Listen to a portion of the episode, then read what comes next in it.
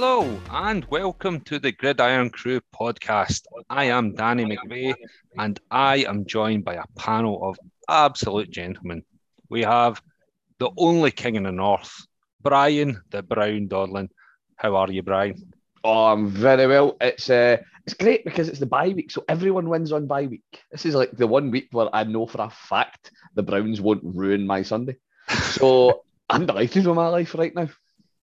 It is the Browns, though. Let's face it; they've always got the potential to ruin everybody's I, Sunday. listen, at least at least I'm not a Giants fan when some of my star players get injured on bye week. Sorry, That- Murdo. Next up, we have the Weather Girl Super Van. We have Scud. It's raining men coggle. Scuddy, how are you doing? How's your weekend, mate?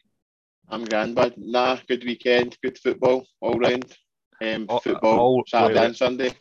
Good football all round. Are you sure? I'm just about woke up for that snooze fest. that was Pats versus Colts. Uh, they won. That's the most important thing. Well, that's true. That's true. Last but certainly not least, Canada's finest export since Putin and uh, Tim Hortons. Stu Tiger Blood Bell.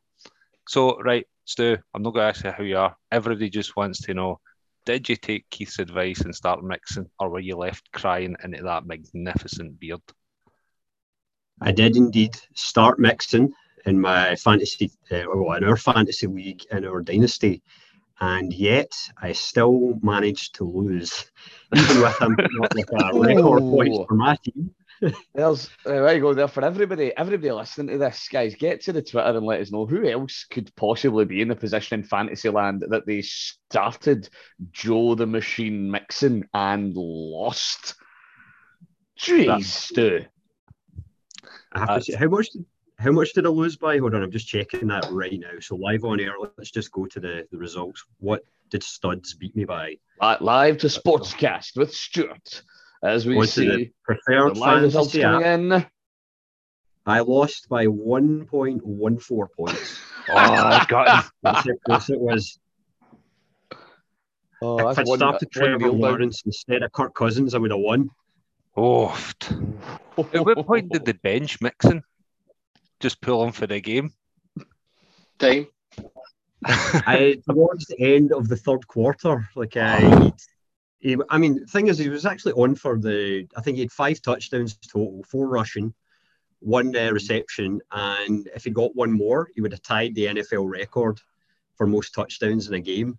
So I'm kind of surprised we didn't put him in, but uh, I'm guessing the plan would have been that if uh, we'd ended up back in the red zone, we maybe would have threw him in towards the end of the match just to see if he could have got that last one. But I, I do appreciate that we're more concerned about resting our best players when games are out of sight rather than uh, risking injury, especially considering right now we are five and four and uh, going into the bye week. It's a good time to get healthy, seeing as we have all those injuries on the defense um, or defense, as you guys say in Scotland. I'm getting totally Americanized over here. Um, but yeah, we, we have a tough schedule running into the end of the season, so uh, it's still going to be a bit touch and go to see if we can make it out of the north, which is a little more competitive than I thought it would be. Well, we'll, get into that. Zac Taylor still screwed you, mate. That's where I'm going. right. Well, in this packed show, we will be recapping the top five games from week nine. And since, well, by my count anyway, we are now at the halfway point of the season. So we will do a mid season review and give our playoff predictions. But just before we get started through all that, I'd like to throw a question out to the panel. And since Halloween is only just past, that was last week, I'd like to know, panel, in fact, I'll start with you, Brian Donlan. Who's this? Who's the scariest player currently in the NFL? Right. I've been thinking about this one, and I'm gonna I'm gonna give you some some facts and figures about this player, and we'll see if any of you can guess who it is. Now the opener is that it sickens me that this is who I've actually picked, so you can read into that what you will. But this player is a former defensive player of the year, four-time Pro Bowler, three-time first-team All-Pro. Throughout this player's career, they've led the league in tackles for loss and QB hits. And there's one other stat that I'll give you if you can't get it for that. Any guesses? Any guesses who this? The man from Canada gets it. TJ Watt. The, the last stat was going to be that What's he it, is TJ? TJ Watt, yeah. TJ Watt, sorry. TJ, not JJ. Uh, yes, that's why it sickens me because he's a dirty Steeler. Um, he's also tied the single season sack record back in uh, 2021. Uh, he's terrifying. He is, and I'm delighted that he's not played this year. Sad as I'm ever to see a player go down and get injured. The fact that the North hasn't had to worry about facing him has been fantastic. He's terrifying to see line up against you. You know for a fact whenever he's on the field, your quarterback runs a serious chance of a fist in the face. Well, So, I mean, there's my pick. TJ Watt, Well, terrifying. I was just TJ Watt. I will say that the Bengals did still have to face them this year in Game One, and uh, we all remember what happened in that game. We lost. Exactly. So Man's probably terrifying. just yeah, like you say, it's just as well that he's out for the rest of the season. Uh, I swear, have they not um, activated him? Is he not coming back? He'll be back soon. Yeah, he's, he's, Oh, he's just- not out. Just He in won't be out for the whole. Bengals after the bye. Uh, yeah, probably. Fantastic. Right, Um, Stu, who's your? You must have a scary player.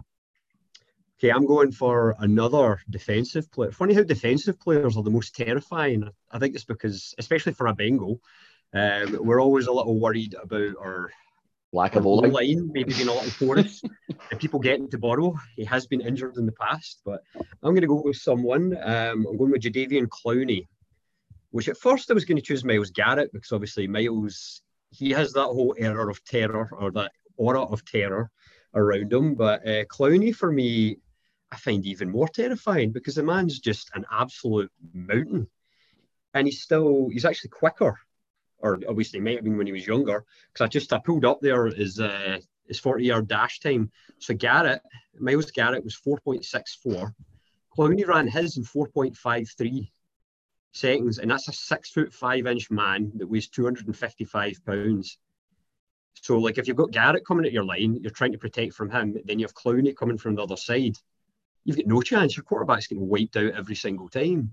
And I Can't think double that's them a both. large part for why Burrow ended up on his arse so many times last time we played against you, Brian. Like you, you've got a probably the best tandem in the league, I would say, on your defensive line. What about you, Scud? You thought he won. Um, to me, I'll go the opposite end of the ball for a chance. You talk about um, defenders, you're looking, don't, you're not looking forward to play them. But for me, defensive, defensive linemen and everything must ter- be terrified of the king running at them. He's a machine. He just runs through. Derrick Henry just plows through and they let them know there.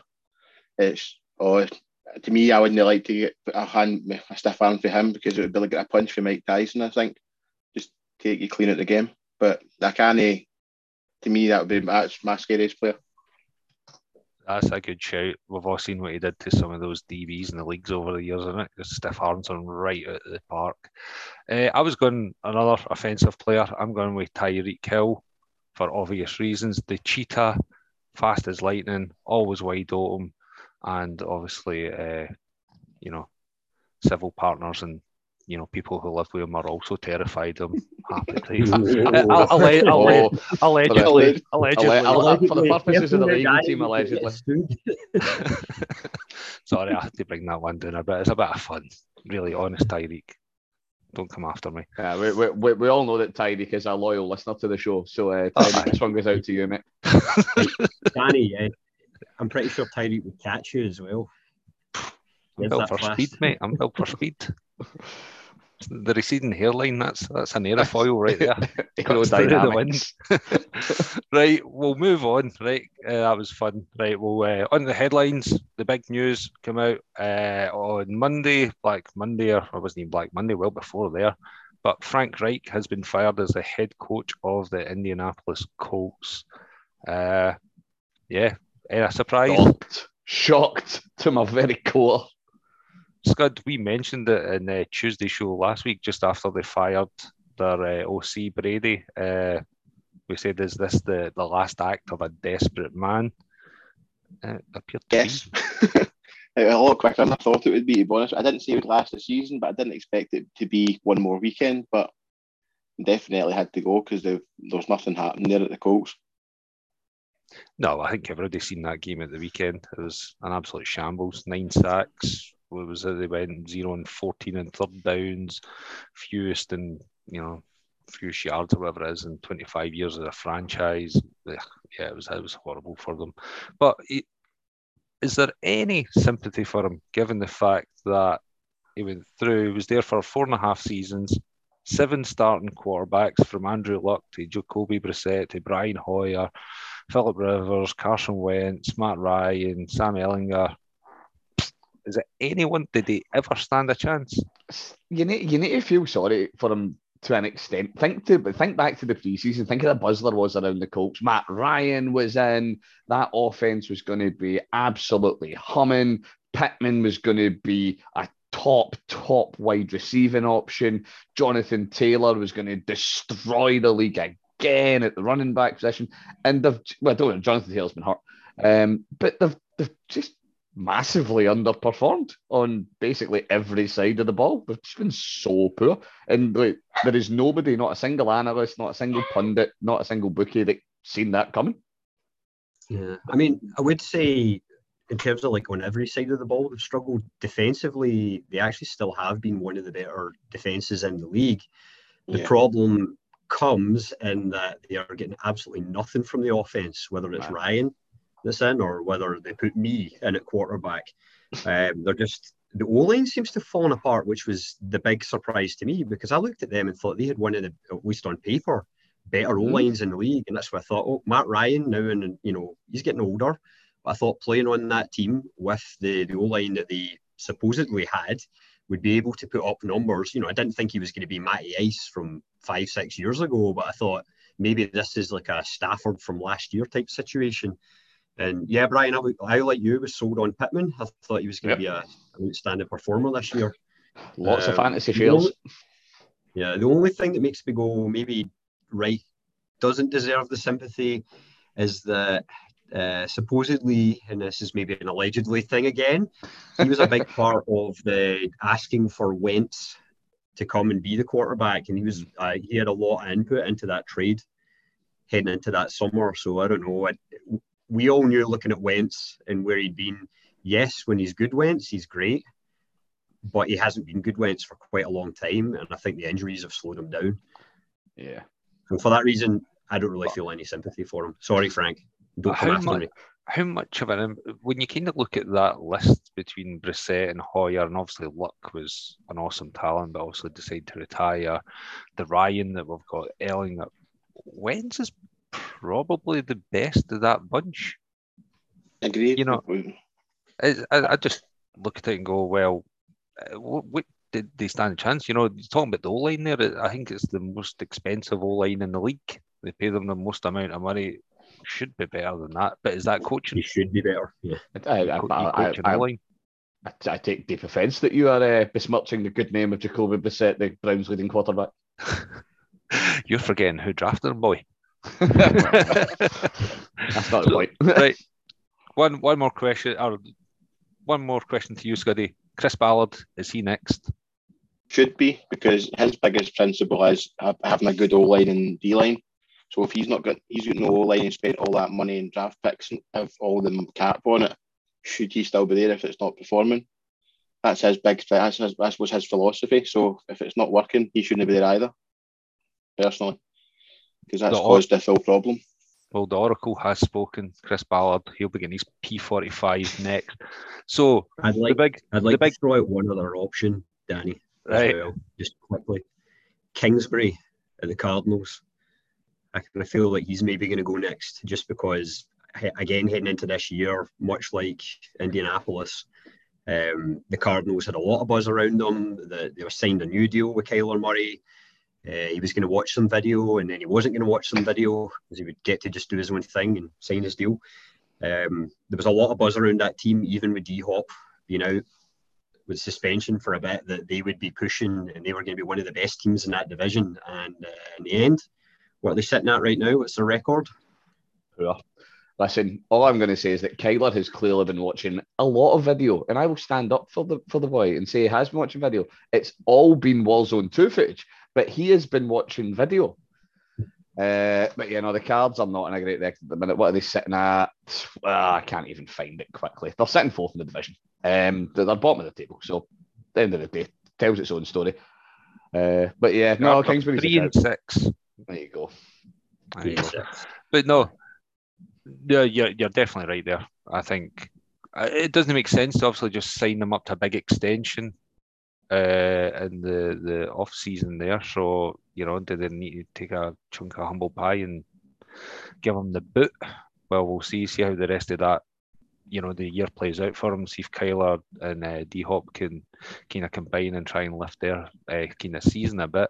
But just, we'll just draw a line under the Colts there's obviously only one man in everybody's lips. As soon as that news come through, every thought, bang, straight away, this is the man to take over the Colts and lead them to the promised land for the rest of the season. And that's Jeff Saturday. Who, I'm reasonably certain the bookies had me above Jeff Saturday in the odds. Hey, this is the man who went 20 and 16 with the Hebron Christian Academy, I'll have you know. Don't you besmirch that man. Now, you can't do him as a player. He's in the Colts Ring Honour. He was like a four time All Pro, two time first team, two time second team, six time Pro Bowler, won the Super Bowl. Does that make you a good head coach? It could be. He could be, you know, the next coming of bloody Bill Belichick or Bill's here. So maybe not the next one, but you know what I mean. But he definitely doesn't have the credentials for it, does he? No. This is one where he will. He'll, how, how long do you give somebody like that? You know what I mean? Like you like to think that a coach that's been put in, particularly head coach, um, that you know, you give them so like the old for the, the soccer ball analogy, you give them two transfer windows to build their own team, to get it all nice and set up into their own image and all the rest of it before you judge them because they're dining out on their experience. this yeah. guy's get no coaching experience. Sorry, beyond his prestigious time at such and such and such and such and such high is get so you know what I mean. If they got if the the season continues the way it's been going for the Colts and they keep getting pilloried, the offense remains anemic. Is he going to be the person that's here next season? No, Are they going to look somewhere else? He's auditioning for the job now. If he does, if he can put some performances, he might get it. But if he doesn't do well, he won't be in the job after the summer, guaranteed. One word for you, Stu, and this one, this word comes with a question mark at the end. Tank is this just a tanking job? Allegedly. For the Colts. Um, Pick up one of those yeah. nice I'm gonna, quarterbacks. I'm going to say yes.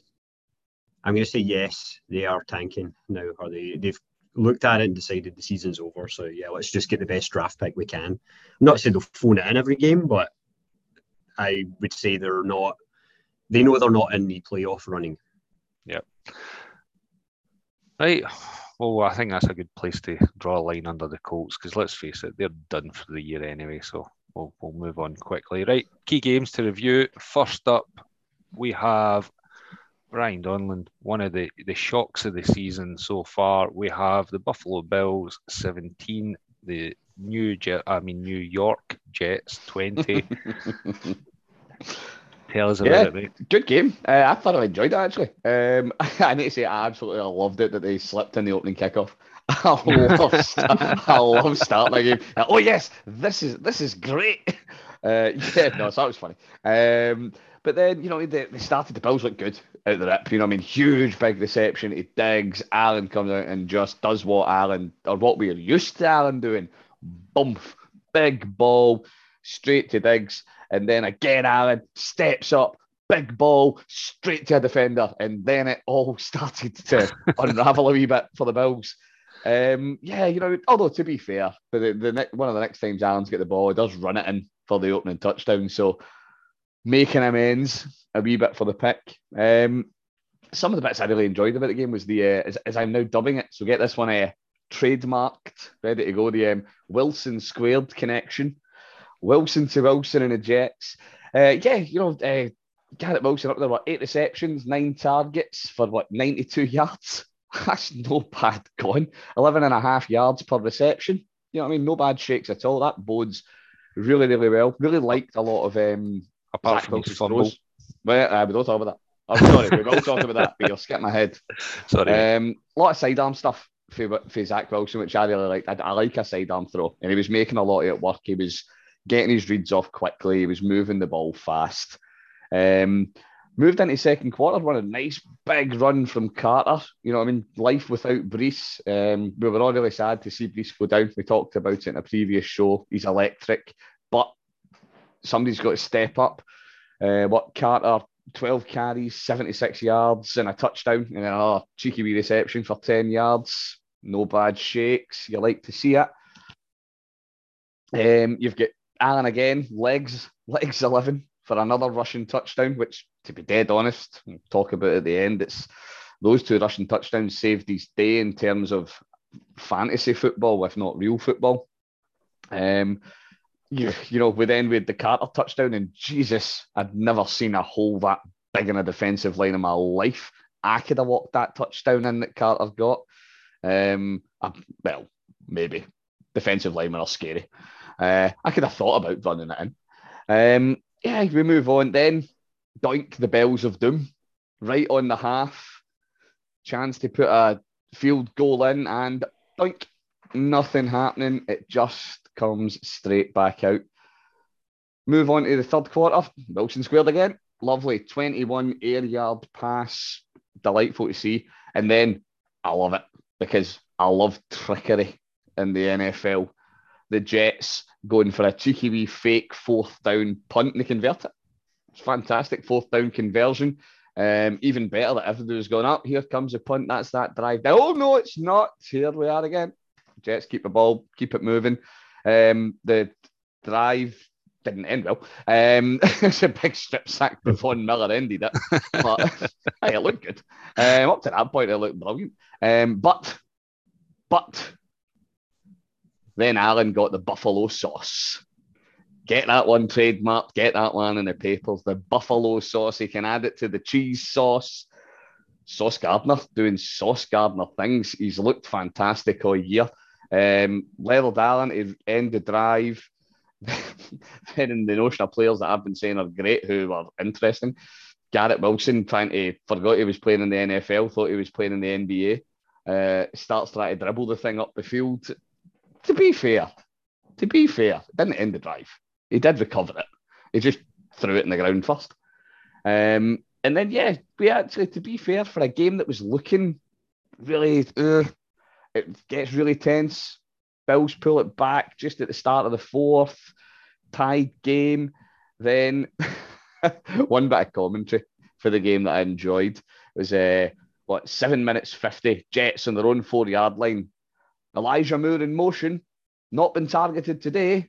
Well, he's not been targeted in about five weeks, so I don't know why he would start to see targets today. Uh, I've no idea what that man has done, but he's clearly upset someone deeply. Um, and then, yeah, it moves all the way down the field. We get the big, um, big sack. Jets get their field goal, uh, and then yeah, we move big, big play. Josh Allen, here it is. Make your money. Minute and thirty or so on the clock. Can you drive downfield? Touchdown gives you the win. Gets there and huge pass to Diggs. Offensive, offensive holding. Moves him back. First and 20. Gets it to second and two. We're on. We're going. And then he gets leveled. Moves it all the way back. What, third and 21. And then he just scrambling about, knackles it. Scrambling about, knackles it and then at the end of the day, that's it. And the big, big bit that we've got, Josh Allen, to be fair, give him huge, huge credit. Uh, I don't know who caught his post game interview. He was asked, you know, what happened today, you know, hard to take or the rest of it. And I'll, uh, I'll apologise now for some fruity language, but it is a quote.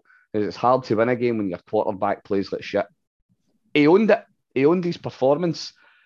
Came away with what uh, 18 completed passes of 34 for 205 yards, two picks. No, yeah, get 86 rushing yards and two running touchdowns, which is nice. His passing game was horrendous.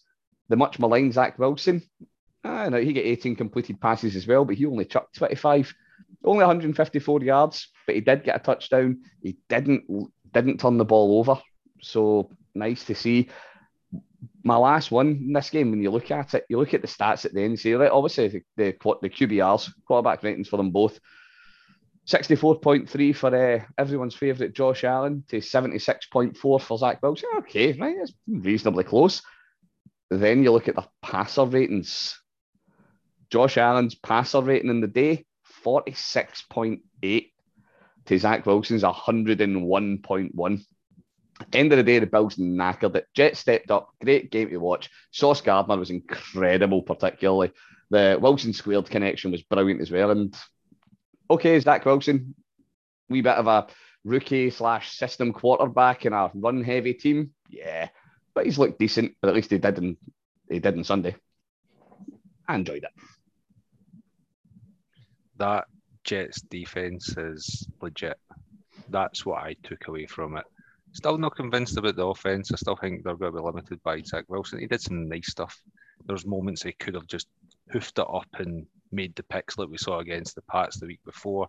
But he kept his composure, just did the simple stuff, did it well, kept the ball moving enough to win. But is that D really is legit? Salah's got them playing. The Williams brothers are superb. Sauce in the backfield, yeah, they're, they're, they're a force. If that defence can keep on playing well, they, they've got something to build on there. But I'd always just have the big question mark is Wilson the man?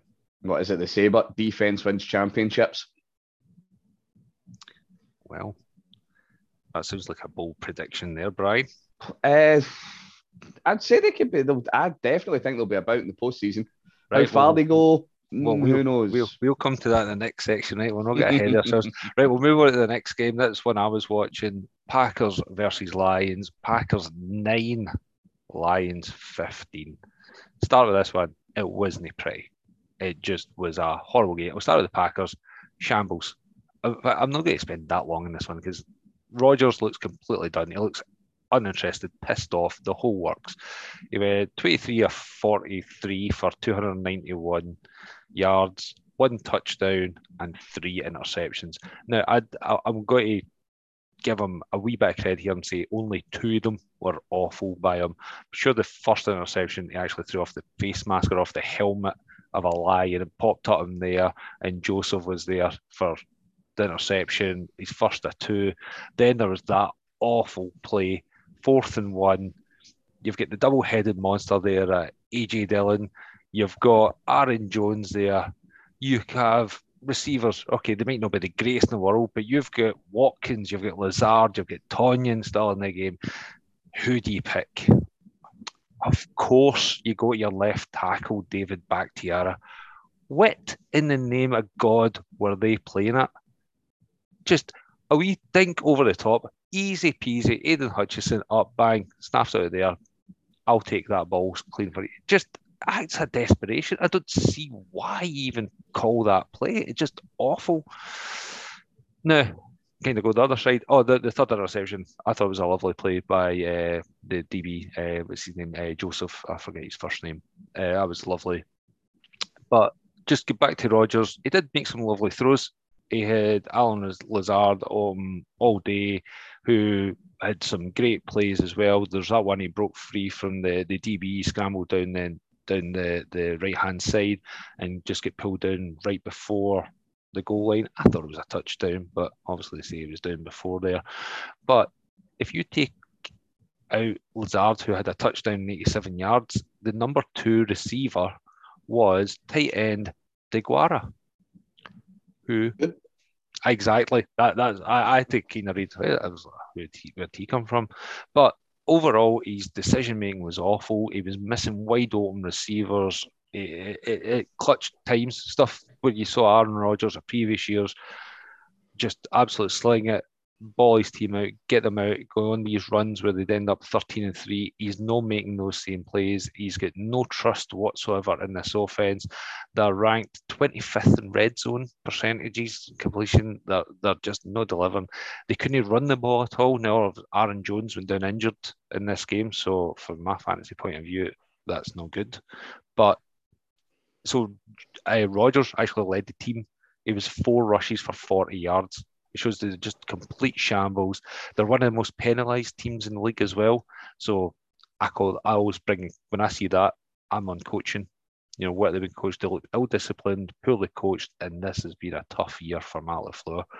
So he goes there.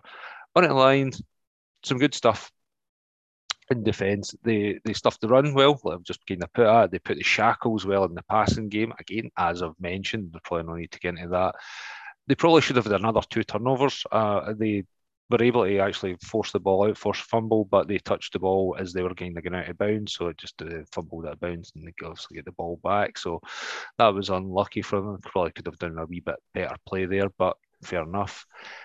It wasn't pretty on offense for a team that is ranked number or was nearly season ranked number one uh, at the start, they struggled to move the ball. They only totaled 254 total offensive yards, but it was enough to get the win against those lowly Packers and end a five game slide. So, yeah, fair play to Dan Campbell and the team. You know, is after watching Hard Knocks at the start of the year, I think everybody was sort of rooting for them to do well. Dan Campbell, was always a likable guy, but yeah, Jared Goff's not the answer. He's he's done.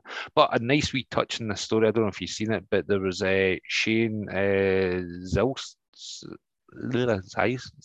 Zilster, Zylstra. Sorry, Zylstra. Zylstra.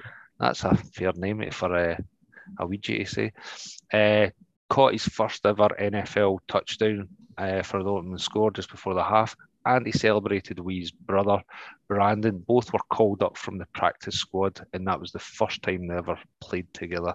So that was a nice wee moment to round off the game. Hey Danny, Brandon Zylstra, uh, I watched him play many times for the, the Elks in Edmonton. Yeah, he was the he was the CFL uh, uh, passing yards like uh, leader in twenty I want to say twenty sixteen or seventeen and then he moved to the NFL and he transferred to the Vikings at first because I think he's a, a, Minneapolis boy originally. And I actually got to see him playing uh, special teams for the Vikings against the Seahawks in Seattle as well. So it was a, a nice Edmonton connection there.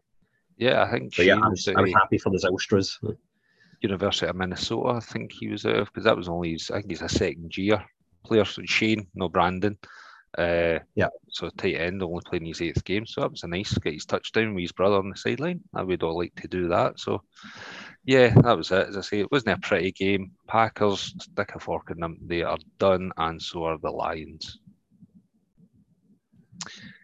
Any other comments on that, guys? Or are we happy to move on? Because to be honest, it was a shambles. The only thing I would, the only thing I would say for Green Bay um, it's maybe it's a good thing or maybe it's a bad thing, depending which way you look at it.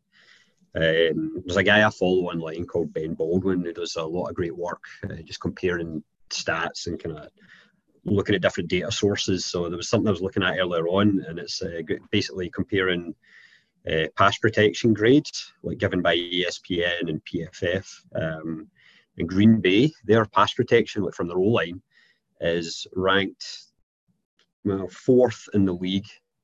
Uh, Baltimore and uh, Cleveland are miles above everyone. Then it's the Eagles are pretty much in exactly the same spot as the Green Bay Packers.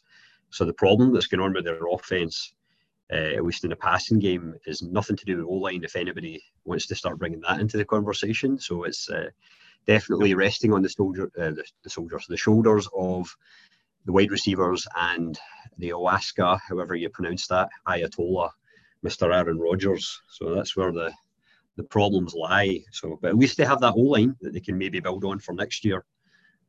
Well, do, if you ask Rodgers, Bay, it's all sorry. No, do Green Bay draft a quarterback? They should just to piss off Rodgers even more. It seemed to get a reaction last time they did it, so maybe yeah. needs that boost again because he's not gone anywhere with that contract. Nope. Yeah, and Love hasn't looked good in the games he played either. Not saying he won't get there, but uh, he didn't look good when Adams was there, and he stood in for Rodgers last year or the year before. So, yeah, I think draft another quarterback. Well, So Rodgers is what 38 now, same age as me. Mm-hmm. But not as handsome. Anyway, right, we'll move on. Vikings 20, Commander 17. Take away, Scud. Uh, we'll start talking about the Minnesota Vikings, the Kirk Cousins revenge game. Um, it, was a, it was a good game to watch. It was back. And I didn't think the Washington were going to come into it, but Minnesota will go on it, let them into it. Basically, it was a game that saw saw Adam Thielen become the third highest patch catcher in franchise history, behind a hmm. certain Cris Carter and Randy Moss. So a good milestone for Adam Thielen going along quietly. And one other big thing from the game was TJ Hockenson could have got a better first start with Minneapolis if he had tried. nine catches, 70 yards. Quite impressive, only six day with the team since moving to Detroit on Monday. So that was two wee takeaways at the start of it. But the Vikings looked good at start. Um, impressive 70 yard, 78 yard drive straight off the bat, finishing with a nice pass to Justin Jefferson, well taken in. But unfortunately, for the next for the rest of that quarter and the next two quarters, it was punt, five punts and an interception. So they'd literally nothing going again till the fourth quarter. It was pretty electric offense. Yes. they found it in time to take it over the line after they went down. Um, but fourth quarter, come back.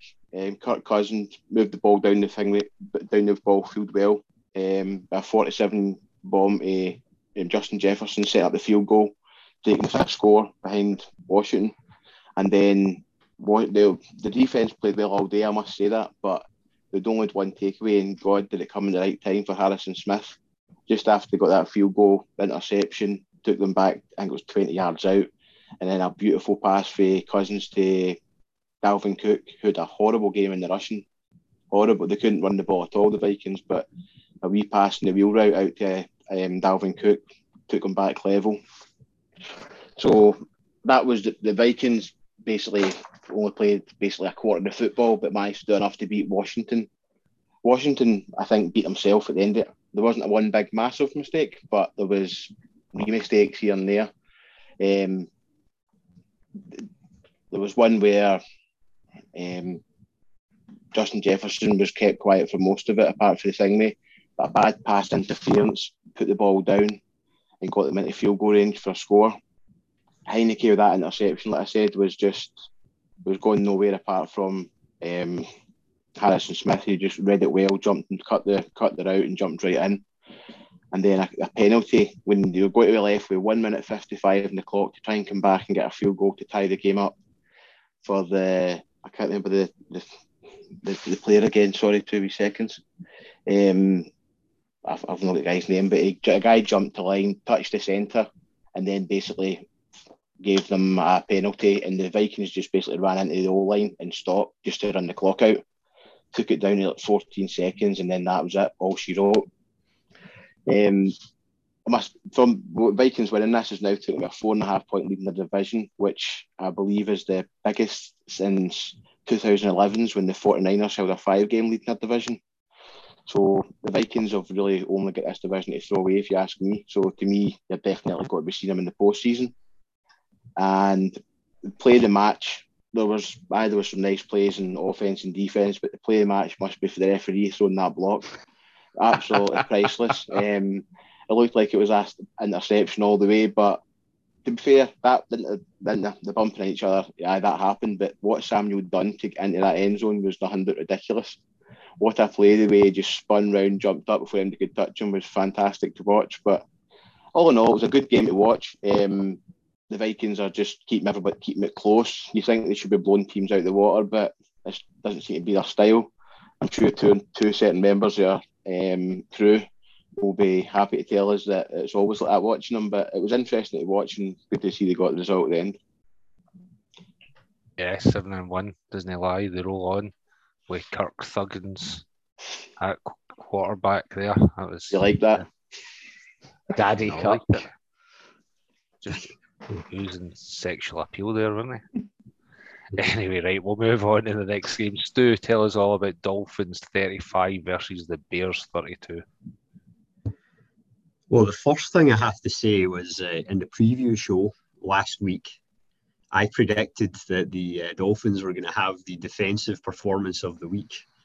uh, I figured with everything that went on trade wise for the Bears and the fact that you know their their offense can sometimes splutter a bit. Uh, I thought, yeah, there's with the Dolphins adding in, um, you know, a few bits. They added in Chubb on defense. I thought, you know what, this is going to be the game where they just steamroll the Bears offensively, and the defense does enough to maybe hold them to ten or twelve points. Well, I couldn't have been any more wrong. And uh, I was as wide of the mark as a, I guess, week seven or week eight Zach Wilson deep ball. Seeing as this week he actually looked pretty good. I had that joke written out before this happened, and uh, then Zach Wilson played pretty well, Brian. So still had to get it in though. Uh, but yeah, no, the game was a complete barnstormer. Uh, it was what I would call a tale of two quarterbacks, where both quarterbacks were outstanding. Um, Tua, 21 of 30 for 302 yards, three touchdowns, uh, a passer rating 135.7. Um, Fields 17 of 28 for 123 yards, you know, not as much, and a rating 106.7. But the big thing for Fields, as we all know, um, he's threatened it before in flashes, but on the day it was his legs 178 rushing yards in total. And that actually broke Michael Vick. You remember Michael Vick, guys? We do, we do. Yep. Michael Vick. Same he had the record dogs. before. Yep. Yeah, he had uh, he had a bit of the dog in him, didn't he? and, uh, and a bit of some dogs and his dogs, I guess. Um, we can say this. This isn't allegedly. He was actually prosecuted for this. this is the one team that one time the legal team are on board. yeah, so anyway, Michael Michael Vick, yeah, his record uh, just to bring up the Vikings again. Uh, record for 2002, 173 yards against the Vikings as well. So they, they'll be happy to know that they no longer have that against them.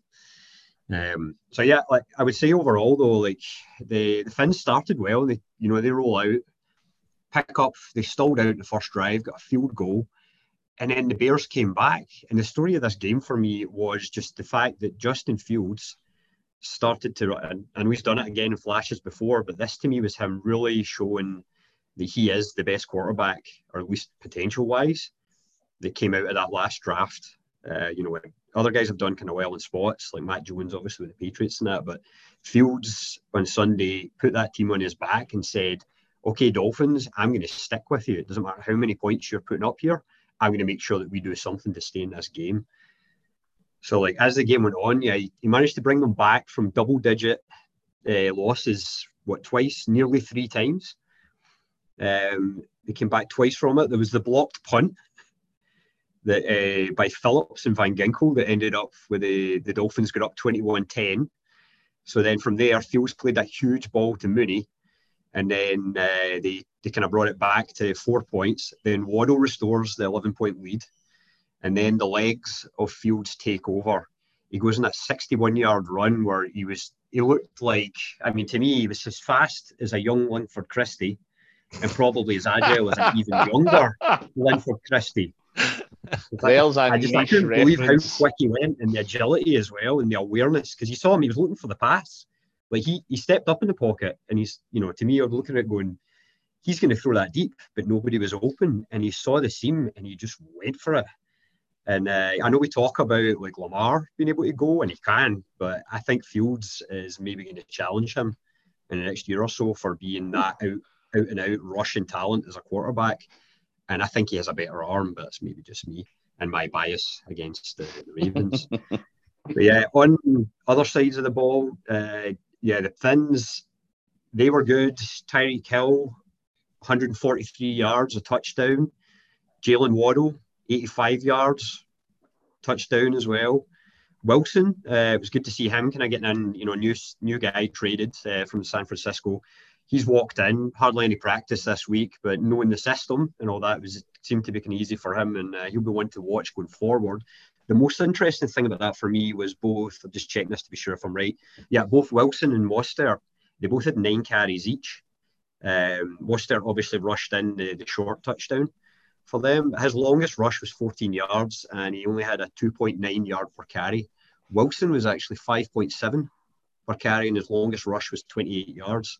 So he already looks slightly more effective than Mostert, but we know that both those players, they can be a, a good tandem. They've done it before in the past. So why not now?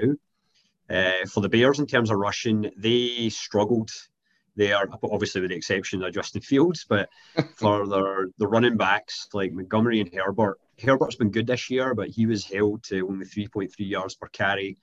Monty got most carries after Fields with 14. Uh, Fields was on 15. Monty just doesn't look the same kind of thing. He's uh, he's long been a favourite player of mine because he has that whole uh, record for having most yards after contact. Uh, but I wonder if he's just worn down by a few years in Chicago and having no line. He's looking less explosive now. Uh, interestingly enough, uh, the player with the most yards per carry, or the well, first is Cole Kmet, but second highest, and he only got one carry, was Chase Claypool. Uh, of course, he didn't do very much, but he was the other big trade t- or the big, you know, big trade to the Bears at the deadline. There, um, he was targeted six times, only managed two receptions. Uh, but the one thing I would say is his stat line could have been even better. Um, he was there was a kind of deep ball thrown towards the end and on the Bears' last possession, where I actually think maybe he should have drawn a flag because um, he was held. But also, if the pass gets completed there, then Claypool would have had a bigger gain. Um, so he's a guy that I think they can work into that, that offense now, and it's given Fields another target that you can rely on. Uh, Mooney, obviously, he just kind of did his thing. He seems to be the, the best option there as well for them in receiving. But yeah, overall, I would say positive for the Finns uh, on their D. Wilkins looked really good again, Chubb is there now. Um, maybe didn't make that much of a difference so far.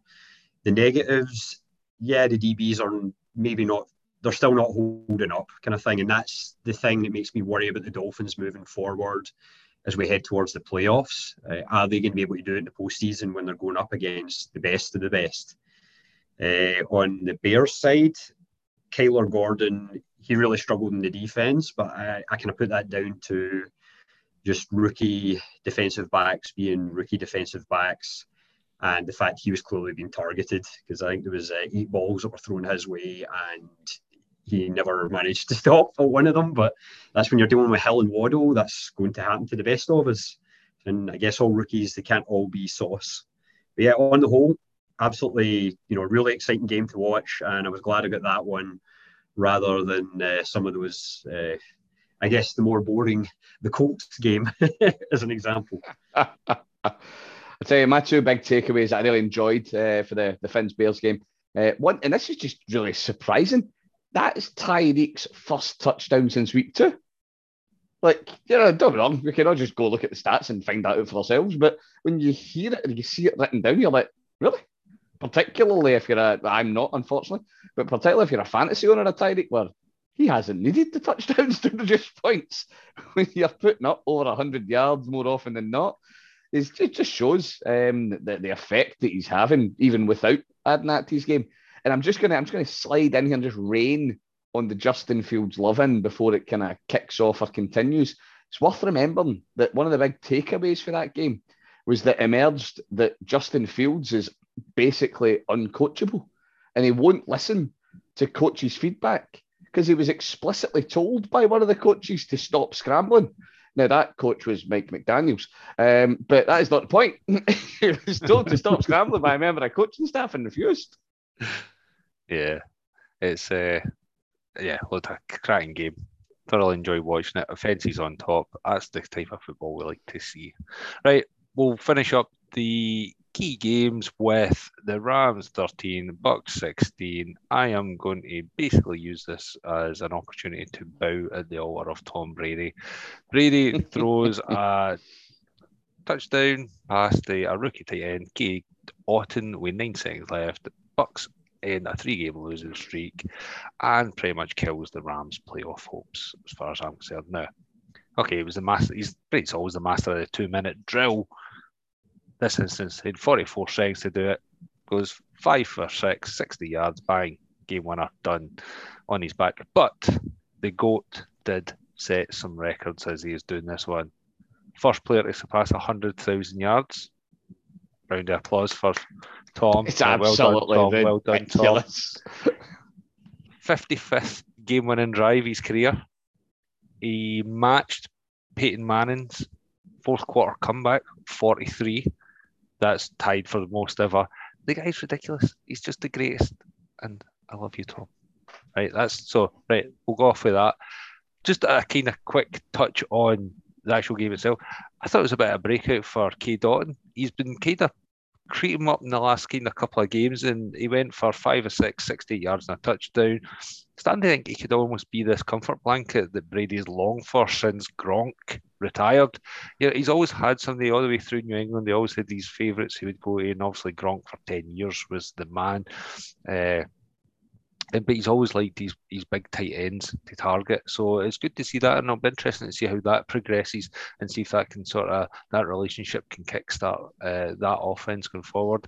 Seattle next in Germany for the Bucks. So hopefully, it can. I'm saying hopefully because that's going to come up for something. My bold prediction for the rest of the season was I'm going to pick the Bucks to go to the championship game.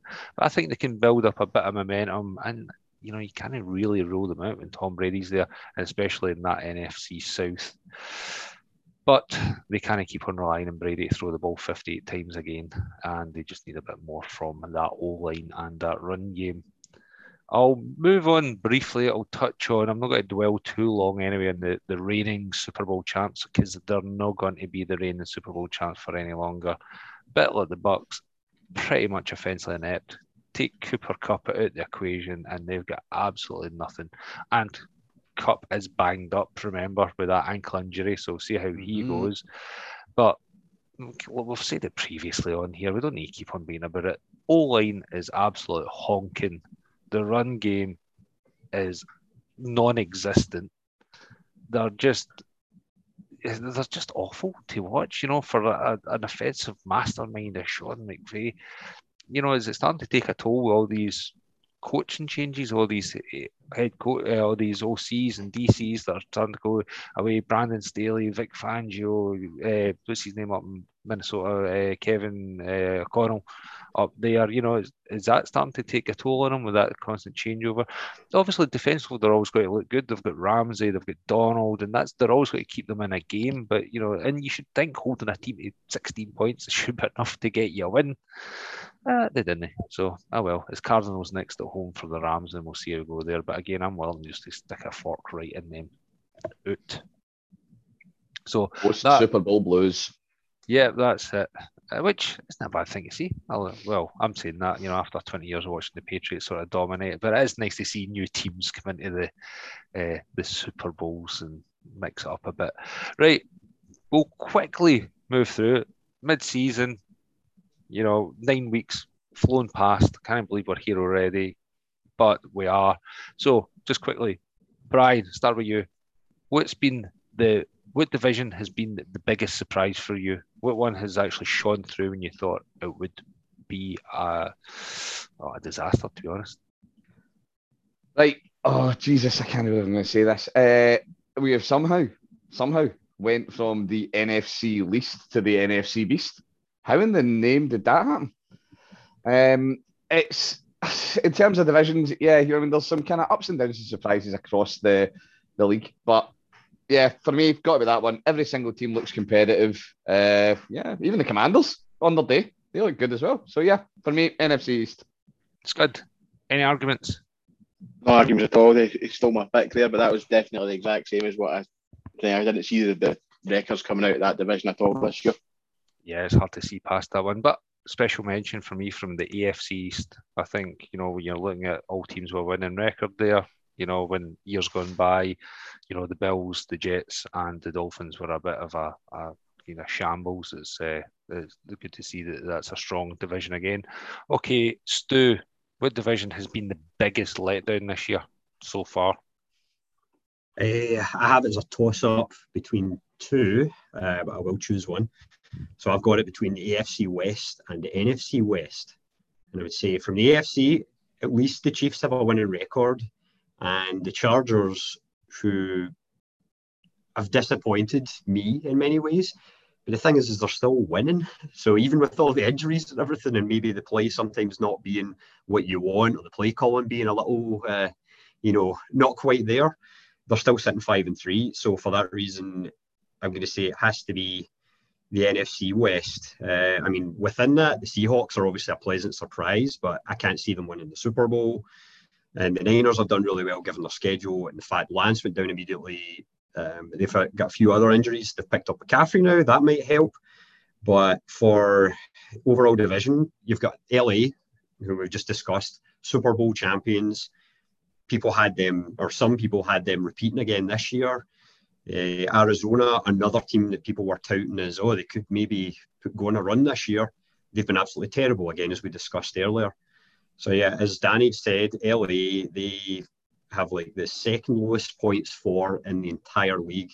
Was something I noticed last night when I was looking at these numbers, and yeah, their defense is still fairly good, uh, but there's at least nine that have uh, less points scored against them, and some of them have played every single week and haven't had their bye yet. So that's another thing that kind of another black mark against LA, where yeah, their defense is still decent, but it's kind of starting to head towards that middle of the league thing rather than being a top three defense. Yep, I think we're all in agreement there. I think we're seeing the NFC East in the way up and the NFC West in the way down. Right. What, Brian, what teams have been the biggest surprise this year so far after nine weeks? Right, I'm going to say this because I might have been discussing it with the one, the only Scud book prior to the show, and he pointedly, pointedly refused to acknowledge this. It's got to be the New York Jets. They're fun. They're, they're, I'm really enjoying watching them. When they had Breece Hall, he was brilliant. Always love watching a rookie doing well. Um, yeah, I've been loving it. They were an absolute tire fire last couple of seasons. they were one of the, from a Browns fan, they were one of the joke teams in the league. Um, and yeah, they're playing really, really well. Nobody would be surprised to see them in the postseason this year. Um, so yeah, I'm going to say biggest pleasant surprise uh, of the year for me is going to be the New York Jets. I must say, I enjoy watching them only when we're playing the Patriots and we keep on beating them. right. Well, my pick for in there, Seattle Seahawks. Nobody's seen that coming. Geno, Geno. Where are you now? Right. What team's been the biggest letdown, Scud? Um, as a picture, you've already touched on the Packers, so I'll just go for the Broncos, the team that was supposedly a quarterback away from being a Super Bowl team again. Have been absolutely horrible to watch. Can't move the ball or do nothing. Even their defense was as good and it's good good parts, but even then they're starting to get get bits away now. Where you see that with the trade of Chubb to um, Miami, so nah, a, a, massive disappointment for me this year. Well, the big big licks are getting at the beginning of the year. Right, Stu, give me a counterpoint to that one. Uh, I mean, I would agree that the Broncos have been a massive disappointment, but I will say what another team, we don't even need to discuss this anymore because we've been talking about them for the entire night here. The Los Angeles Rams, to me, they are the biggest letdown. They went from champions to possibly competing for, uh, you know, a top three pick if the season ends up going any worse than what it is. Stu just hates teams for LA. He hates the Chargers. he hates the Rams. Well. No, like anyone on the West Coast. I'm I'm coming round on the Chargers. Like I was down on them, but the fact that they are sitting five and three, I have to give them some props. I'm saying, you know what, they're making the best of a bad situation. So for me, Rams, you, you go from winner to worst. It's like you should at least be making the playoffs the year after you win the Super Bowl. Because I mean, who did they lose? OBJ, who was injured. They still have good receivers. They should be up there. And then I guess they lost Von Whitworth, the That was, is, yeah. was Whitworth the thing that was actually Whitworth's the one. Because that's what it seems like to me. Right. They've lost Von Miller, so that's a big, massive loss, loss for them. We'll move on. Prediction time. Right, division winners. I'm going to read out mine, and you guys can tell me if you agree or disagree. Bills. Start with the AFC. So in the East, the Bills. Yep. In the North, I'll come back to that one. In the south, the Titans. Yeah. West, yep. the Chiefs. And the north. I'm going to disagree with the south. Sorry. Uh, well, okay, we'll come back to that then. Yeah. Uh, the north, I'm going with the Ravens. Right. So tell me, who else in the south? Who do you fancy there, Brian? Jags. Don't know why. Gut feeling. There's no real logic to it. There's no real stats to it. I've just that, got a gut feeling. I see a, that's what I see a, a mid-season Brian, I nearly put Jags I nearly put Jags, and then I looked at their schedule for the rest of the year, and I went, "Nah, it's going to be the Titans. Like the Titans are still too far ahead.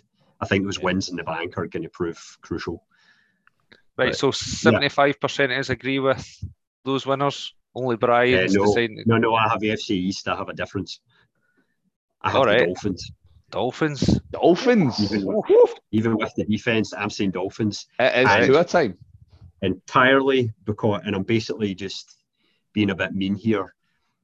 It's because I fully sign up for, and I do not dislike this team.